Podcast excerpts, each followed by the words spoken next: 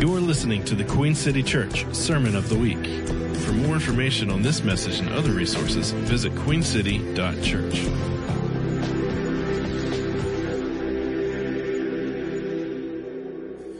I'm going to talk this morning on playing the long game. Playing the long game. And um, the spiritual life is much more like chess than checkers. How many of you are aware of that?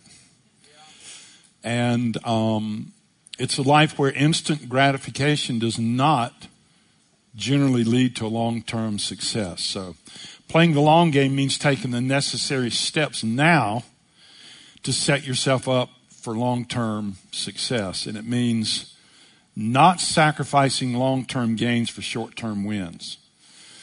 Um, our lives are not like a 30 minute sitcom where everything is quickly resolved. But it's more like one of those long movies, so long you have to have an intermission in the middle where you break for popcorn in the bathroom. That's more like it, right? Uh, it's through faith and patience. Say this with me. It is through faith and patience. We do not like the word patience. It is through faith and patience we inherit the kingdom. And we can't give up in those in between times. An in between time is the time where it all falls apart and it has to come back together again.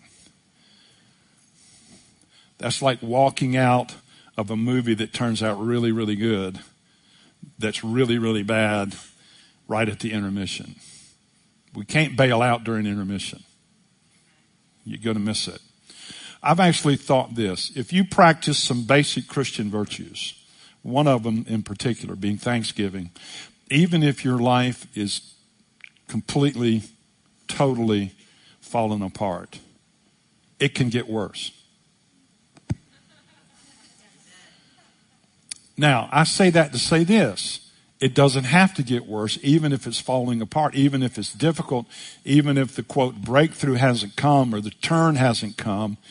If you practice basic Christian virtues like trusting in God and being thankful, you are automatically making your life better than it is. Are you listening?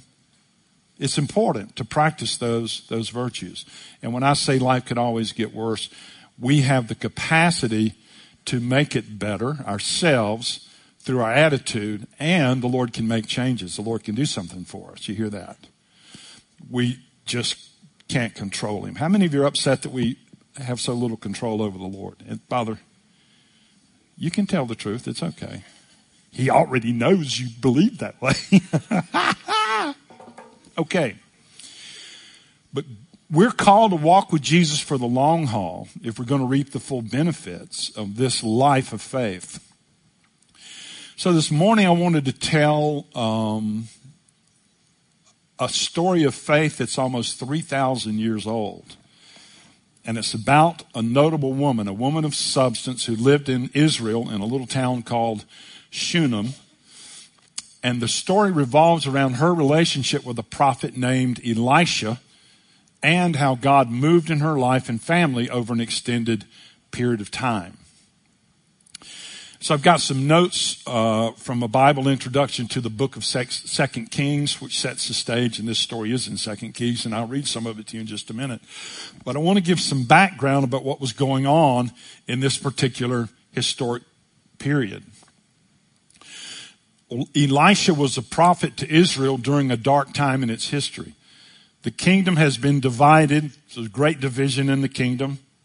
Anybody familiar with the great division in a nation? But the kingdom is divided between what was known as the northern kingdom they called Israel and the southern kingdom which they called Judah. You may not have all this background, but it's interesting, important. The northern kingdom had a continual or relentless succession of bad kings who did not follow the Lord. The time was characterized by division, idolatry, and sexual immorality. This dark period in the northern kingdom is interrupted only by the ministries of such godly prophets as Elijah. How many of you heard of Elijah? and his protege or his assistant or under, he trained under him named Elisha. And Elisha is the one we're going to look at some today. He is the successor to Elijah and his ministry was characterized by miraculous provision of provisions of sustenance, food, and life. Raised some people from the dead. Through him, God demonstrated his gracious care for the nation and his concern for anyone who desired to come to him, come to the Lord. And one of those people was this wealthy woman from Shunem that the Bible never names, but simply identifies her as the Shunammite woman. And so this Shunammite woman um, had a heart for the Lord, and she was attracted to uh, the ministry of Elisha. And Elisha's ministry at this point consisted of traveling a circuit where he preached or prophesied, and then he had a school of the prophets where he trained um, other young men. And so the story unfolds that I'm referring to here in 2 Kings 4, verses 8 through 17. And I'll read this to you. Uh, you can look it up if you'd like. It's really, really significant. The thing that struck me when I was reading through all this was there are three specific stories about this woman, and I never put all three of them together. And what we're going to see is this the life she lived which is really typical, I believe, of the life of the believer. It's got peaks, it's got valleys. It's got valleys, it's got peaks. But there's this consecutive, consistent life that we have to learn how to live no matter what's going on. Are you, are you with me? That's why we, one of the reasons we come here, and coming to church doesn't do it all, actually, but we try to learn something. We try to develop relationships with people. We try to find um, people that can help. I got a call recently from a, well, let me get into that. You know, people need help. They really do. But there's something wonderful that can happen in a person's life, even in the midst of difficulty, that, that um, I believe is actually essential. I believe it's an essential experience to go through things we would never volunteer for that we would kick and scream about. But if the disciples and the apostles had to go through the Passion Week and the confusion and the, the dismay and the fear and the disappointment, you and I need to understand the same thing because there's something that happens during those times where God is working in the dark and we don't even know it. We're going to see that. So, 2 Kings 4. Now it happened one day that Elisha went to Shunem where there was a notable woman and she persuaded him to eat some food. So it was as often as he passed by, he would turn in there to eat some food. And she said to her husband, look now, I know that this is a holy man of God who passes by us regularly. Please let us make a small upper room on the wall and let us put a bed for him there and a table and a chair and a lampstand. So it will be whenever he comes to us, he can turn in there. And it happened one day that he came there and he turned into the upper room and he lay down there. So apparently this woman was wealthy enough to have a wall around her property that was big enough to actually build a room on. So she was a very significant lady. So every time Elisha comes through there, that's where he stays. So Elisha says to Gehazi, his servant, Call this Shunammite woman, Shunammite, say Shunammite 13 times backwards. Call this Shunammite woman. When he called her, she stood before him, and he said to him, Say now to her, Look, you have been concerned for us with all this care. What can I do for you? Do you want me to speak on your behalf to the king or to the commander of the army? She answered, I dwell among my own people. What she was saying, I've looked this up, is everything's all right. I don't need anything. So he said, what then is to be done for her? And Gehazi answered, actually, she has no son and her husband is old. So he said, call her. When he had called her, she stood in the doorway. Then he said, he prophesied to her, about this time next year you shall embrace a son. And she said, no, my Lord. Man of God, do not lie to your maidservant. Anybody feel any emotion there? But the woman conceived and bore a son when the appointed time had come of which Elisha had told her. And so here's the story developing. As Elisha travels and preaches, he meets this Shunammite woman. She convinces him to stay for a meal, which turns into a relationship as she's pursuing God. They build him a little place where he can stay. And then he so appreciates her. He's so grateful for her care, her kindness, that he wants to do something for her. So, he prophesies to her that she's going to have a child. And she flips out. Well, all of that reveals, um, you have to think about it. What was she thinking? How did she feel? Let's say she was thinking, all my life I never had children. I wanted them. She, I believe, had to deal with the disappointment of not having had a son. Um, or she at least was expressing her inability to believe the impossible prospects of having one now with her husband being an old man. But a year later, she has a son. Isn't that wonderful? How many people think that's wonderful? Yeah. Storybook ending to a wonderful life. Wealthy, happy, didn't have a child, wanted one, gave up on it. It was okay. She adjusted. Then she has a child. Storybook ending. No, not really. What, what, what, what? what? The child dies. What do you think she's going through? Now, I can't. There are people in this room right now. I could give you three names, four names instantly who have lost close relatives and they didn't make it. Donna's sister didn't make it. I see uh, Blake and Hillary sitting in the back, and uh, Blake's brother, and we have. Um, uh, well, I'm just talking to other people, and they've lost, and and God didn't seem to come through. Well, think about what's going on with her. She's at a loss without having a child. Then God intervenes in her life and gives her the child, and then she loses the child.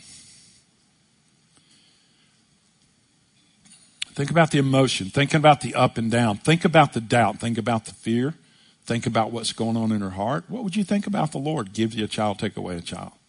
What is up with that? How do you process that? I don't know how you process that. You do the best you can. So, the verse here says, as it happened, one day the child went out to his father to the reapers. He said, my head, my head. So he said to a servant, we'll carry him to his mother. So he's having a headache.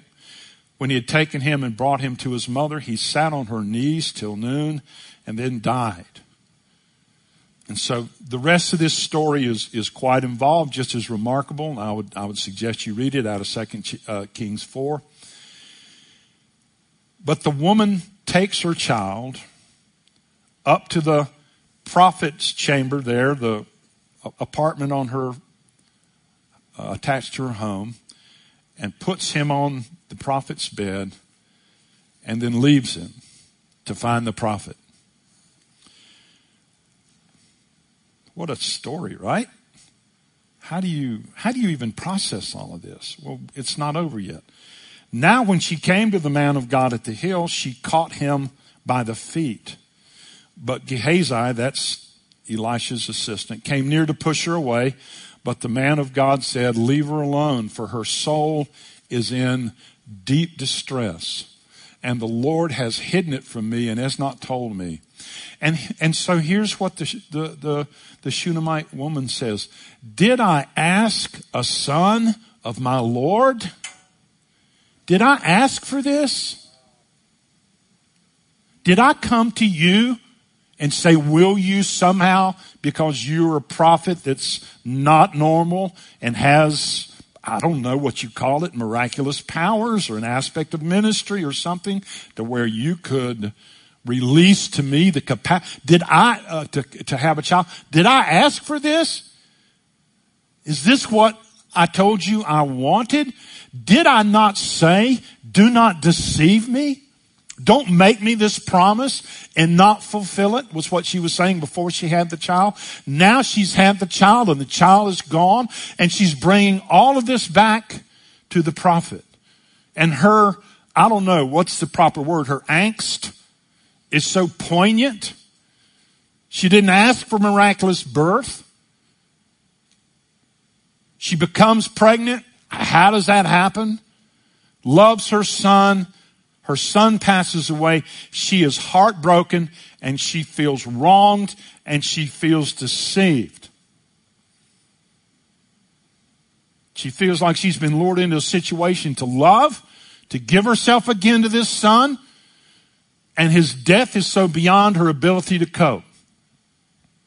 She was given by the prophet a promise she may have once dreamed of, she longed for, but had given up on it only be to given hope once again, then to see that hope literally and supernaturally fulfilled, and then to see it all come crashing down and her child was gone and God had somehow done it. What do you do with that?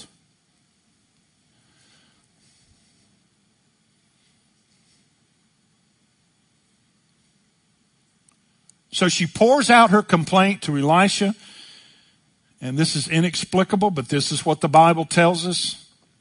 Wonder of wonders. He goes back to that chamber and through a process, he raises the boy from the dead and his mother has her child back. Wow. End of the story, right? Say end of the story. End of the story. Happy ending, right? Beautiful sunset in the background, swelling orchestral music fades out and everything's wonderful, right? Wrong. Wrong? Wrong. What happens? Well, sometime later, and the Bible doesn't tell us exactly how much later, the prophet returns to the home of the Shunammite woman and her family with an important announcement. Here's what he says to her. Arise and go, you and your household, and stay wherever you can, for the Lord has called for a famine, and furthermore, it will come upon the land for seven years. What? Leave, stay wherever we can for seven years? Can you imagine that? The Lord coming saying, hey, things are going to get real bad for seven years. You know that nice estate you have that you own that you don't owe any money on? Leave it. Go. Seven years. What was everybody in here doing seven years ago? Was seven years ago a long time? Well, it, seven years. It is a long time. How old were you? What were you doing? What were you thinking? It's a long time. Seven years. Guess what she does because she knows this prophet? She does what he says and she leaves. And then the famine ends. And she comes back. And it says this it came to pass at the end of seven years that the woman returned from the land of the Philistines, and she went in to make an appeal to the king for her house and for her land. So, she leaves and somebody takes her land, takes her house. And so she goes to the king. Well, here's the interesting thing. The king talked with Gehazi, Gehazi, I don't know how you say that, but that's the servant of the man of God. So the king is talking to Elisha's um, assistant or servant, and the king says, Tell me, please, all the great things Elisha has done. Now, it happened as he was telling the king how he would restore the dead to life. There was the woman whose son he had restored to life, appealing to the king for her house and for her land. And Gehazi says, My lord, O king, this is the woman, and this is her son whom Elisha restored to life. What are the chances? What are the odds? How many of you also like this God who does things sovereignly? The God who, at the first QCC picnic, Shelly meets one of her best friends. Somebody ought to like that. Somebody. Well, I know Shelly likes it. That's good. Yeah. There, can all always be God doing something that takes no cooperation on our part to do an amazing, amazing thing. Through all this, we need to also remember that. Did it come by faith? No. Did it come by obedience? No. What happened? God simply did it.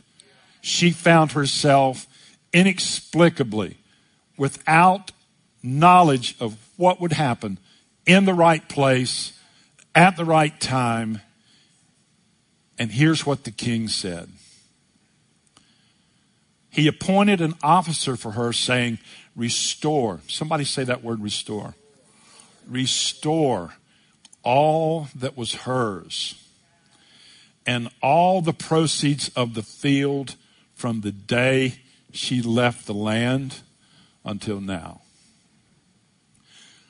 Seven year famine uproots her ha- uh, family, moves, loses her land, loses her income. People come and take what she had, and God miraculously, sovereignly restores to her everything she had. What, how do you make sense of her life? Do you know what the common theme is throughout all the ups and downs of her life? Do you know what thread runs through there? It's this thread. You can trust God.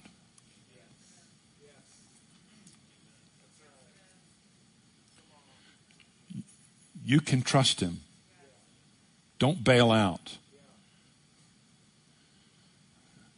All of this reminded me of the Passion Week and of what the apostles and what the disciples went through. And one of the things I preached about this a little bit a couple of weeks ago, but this is a, an addendum to it. That's a very important addendum when I was talking about Meet Me in Galilee. Do any of you remember that message on Meet Me in Galilee? Oh, well, I'll go, I'll, I'll go ahead and develop it all. It'll take about an hour. No, no. No, Jesus, after he was raised from the dead, made one specific directive and only one. He had an angel tell his uh, disciples, and then he appeared to them supernaturally in a room suddenly and told him, Meet me in Galilee. You will find me there. You will see me there. He said two different things. Now, here's the problem. Jesus appears to him again eight days later, and guess where they are? Not in Galilee. They're behind locked doors. They're afraid. So he keeps coming to them to encourage them to go back to their roots, to go back to their beginnings. He says, I'm going ahead of you to Galilee and you will see me there. Then he says another time, throw off all your fears. Go and tell my brothers to go to Galilee. They will find me there. And they didn't go. Finally, seven of them go. How many apostles were there at that time? Eleven. Judas, the twelfth, was dead. There were eleven apostles and only seven of them actually go back to Galilee. Do you see how hard it is for Jesus to help us? and these are like the leader types. These are not lesser, that's not a good way to put, but these are like guys that are supposed to know what they're doing. Even Jesus had trouble getting the guys who knew what they were doing to do the thing, to posture themselves for a place to receive and, and, and get blessed and go the distance, play the long game, not quit, not give up, not back up, not leave during intermission, N- not give in to the in-between time when everything seems impossible. Because it's not impossible if God's in it. It's not. And whatever loss, whatever loss, and we've had losses, you've had losses. And I don't mean God will necessarily restore exactly what we lost, but He can restore to us whatever it takes to bridge the gap in our hearts with how that loss has affected us to the degree that it's not that painful thing anymore. He can do that and he will do it. I have testimony in my own life. I've seen the Lord do that. It's amazing. So 11 apostles go down to Galilee. And Peter says the classic expression, I go fishing. So the rest of them said, we're going to go with you. So what happens? In Galilee, at dawn, Jesus is standing on the shore, but his disciples didn't realize it was him.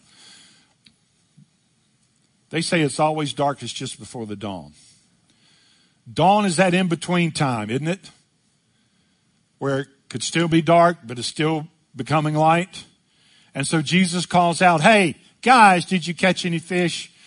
And they respond, Not a thing. They've been fishing all night. Does that sound like a familiar story?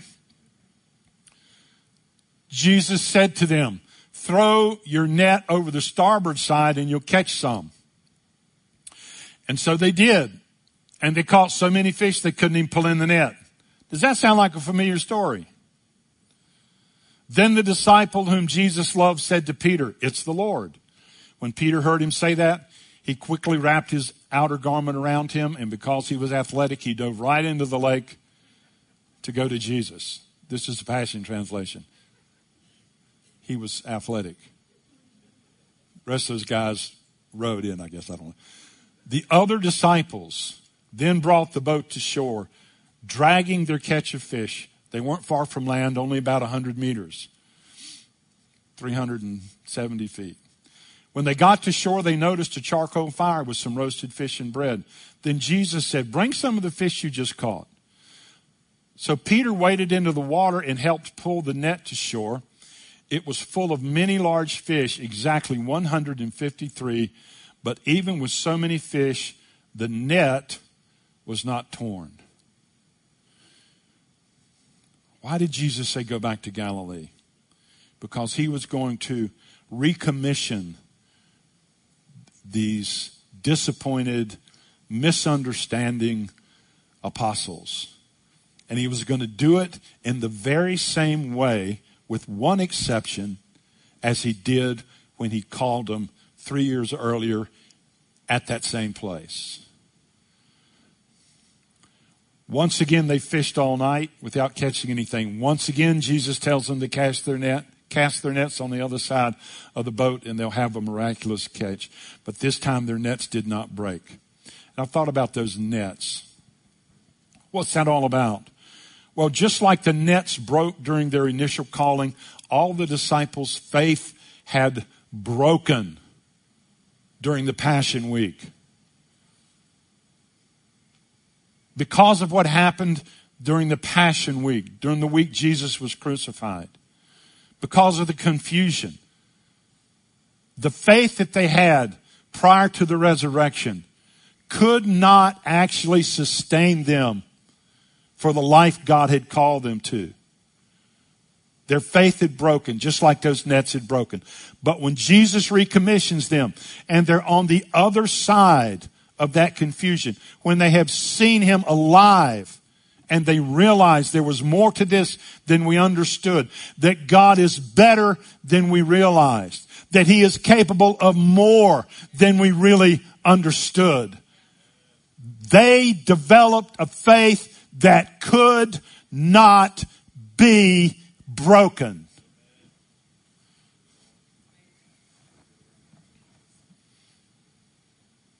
Here's the interesting thing. Jesus was on the shore and he already had fish. He had fish without fishing. When without him, the apostles had no fish after fishing all night long. Jesus can do in the nighttime what no one else can do, even in the daytime, even in the best of circumstances, even with every benefit, every opportunity.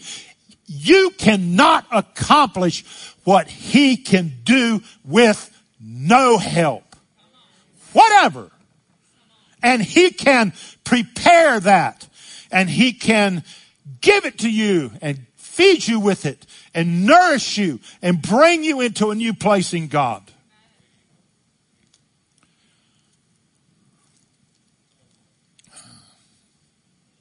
Jesus can do in the night what no else can do. And Jesus, listen to me now, Jesus has been working in our night. During these last weeks, these last months, even these last years and decade, I'll tell you what he's doing. He's preparing another harvest. He's preparing another great catch of fish. This thing isn't over. It's not over. What God wants to do is not over. Just looks over. Looks like it. What's that got to do with it? Can we learn nothing from this Shunammite woman? Can we learn nothing from the life of Jesus? Can we just throw it all in? Can we just uh, uh, leave during intermission, get our popcorn, go sulking to the parking lot, drive home and complain, uh, cast all uh, faith aside and say this will never work? Oh, of course it's going to look like it never works. That's what you go through till it works.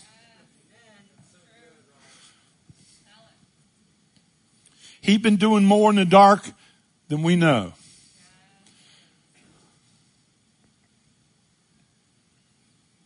It was during those times Jesus convinced that ragtag group of disciples, men and women, to play the long game. Play the long game.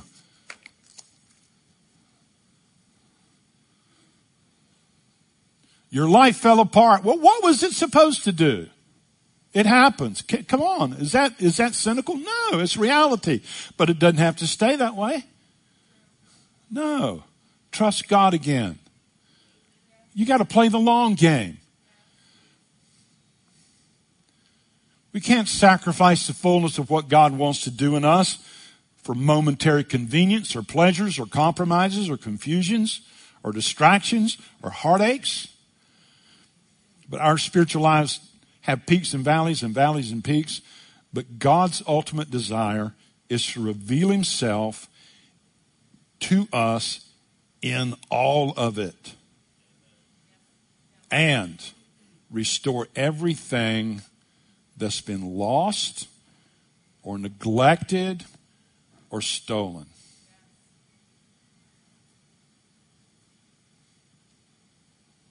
Dark nights end and the sun always rises. Do you know the truth about the sun rising? It really never rises. It was there the whole time. It didn't go anywhere. We went somewhere.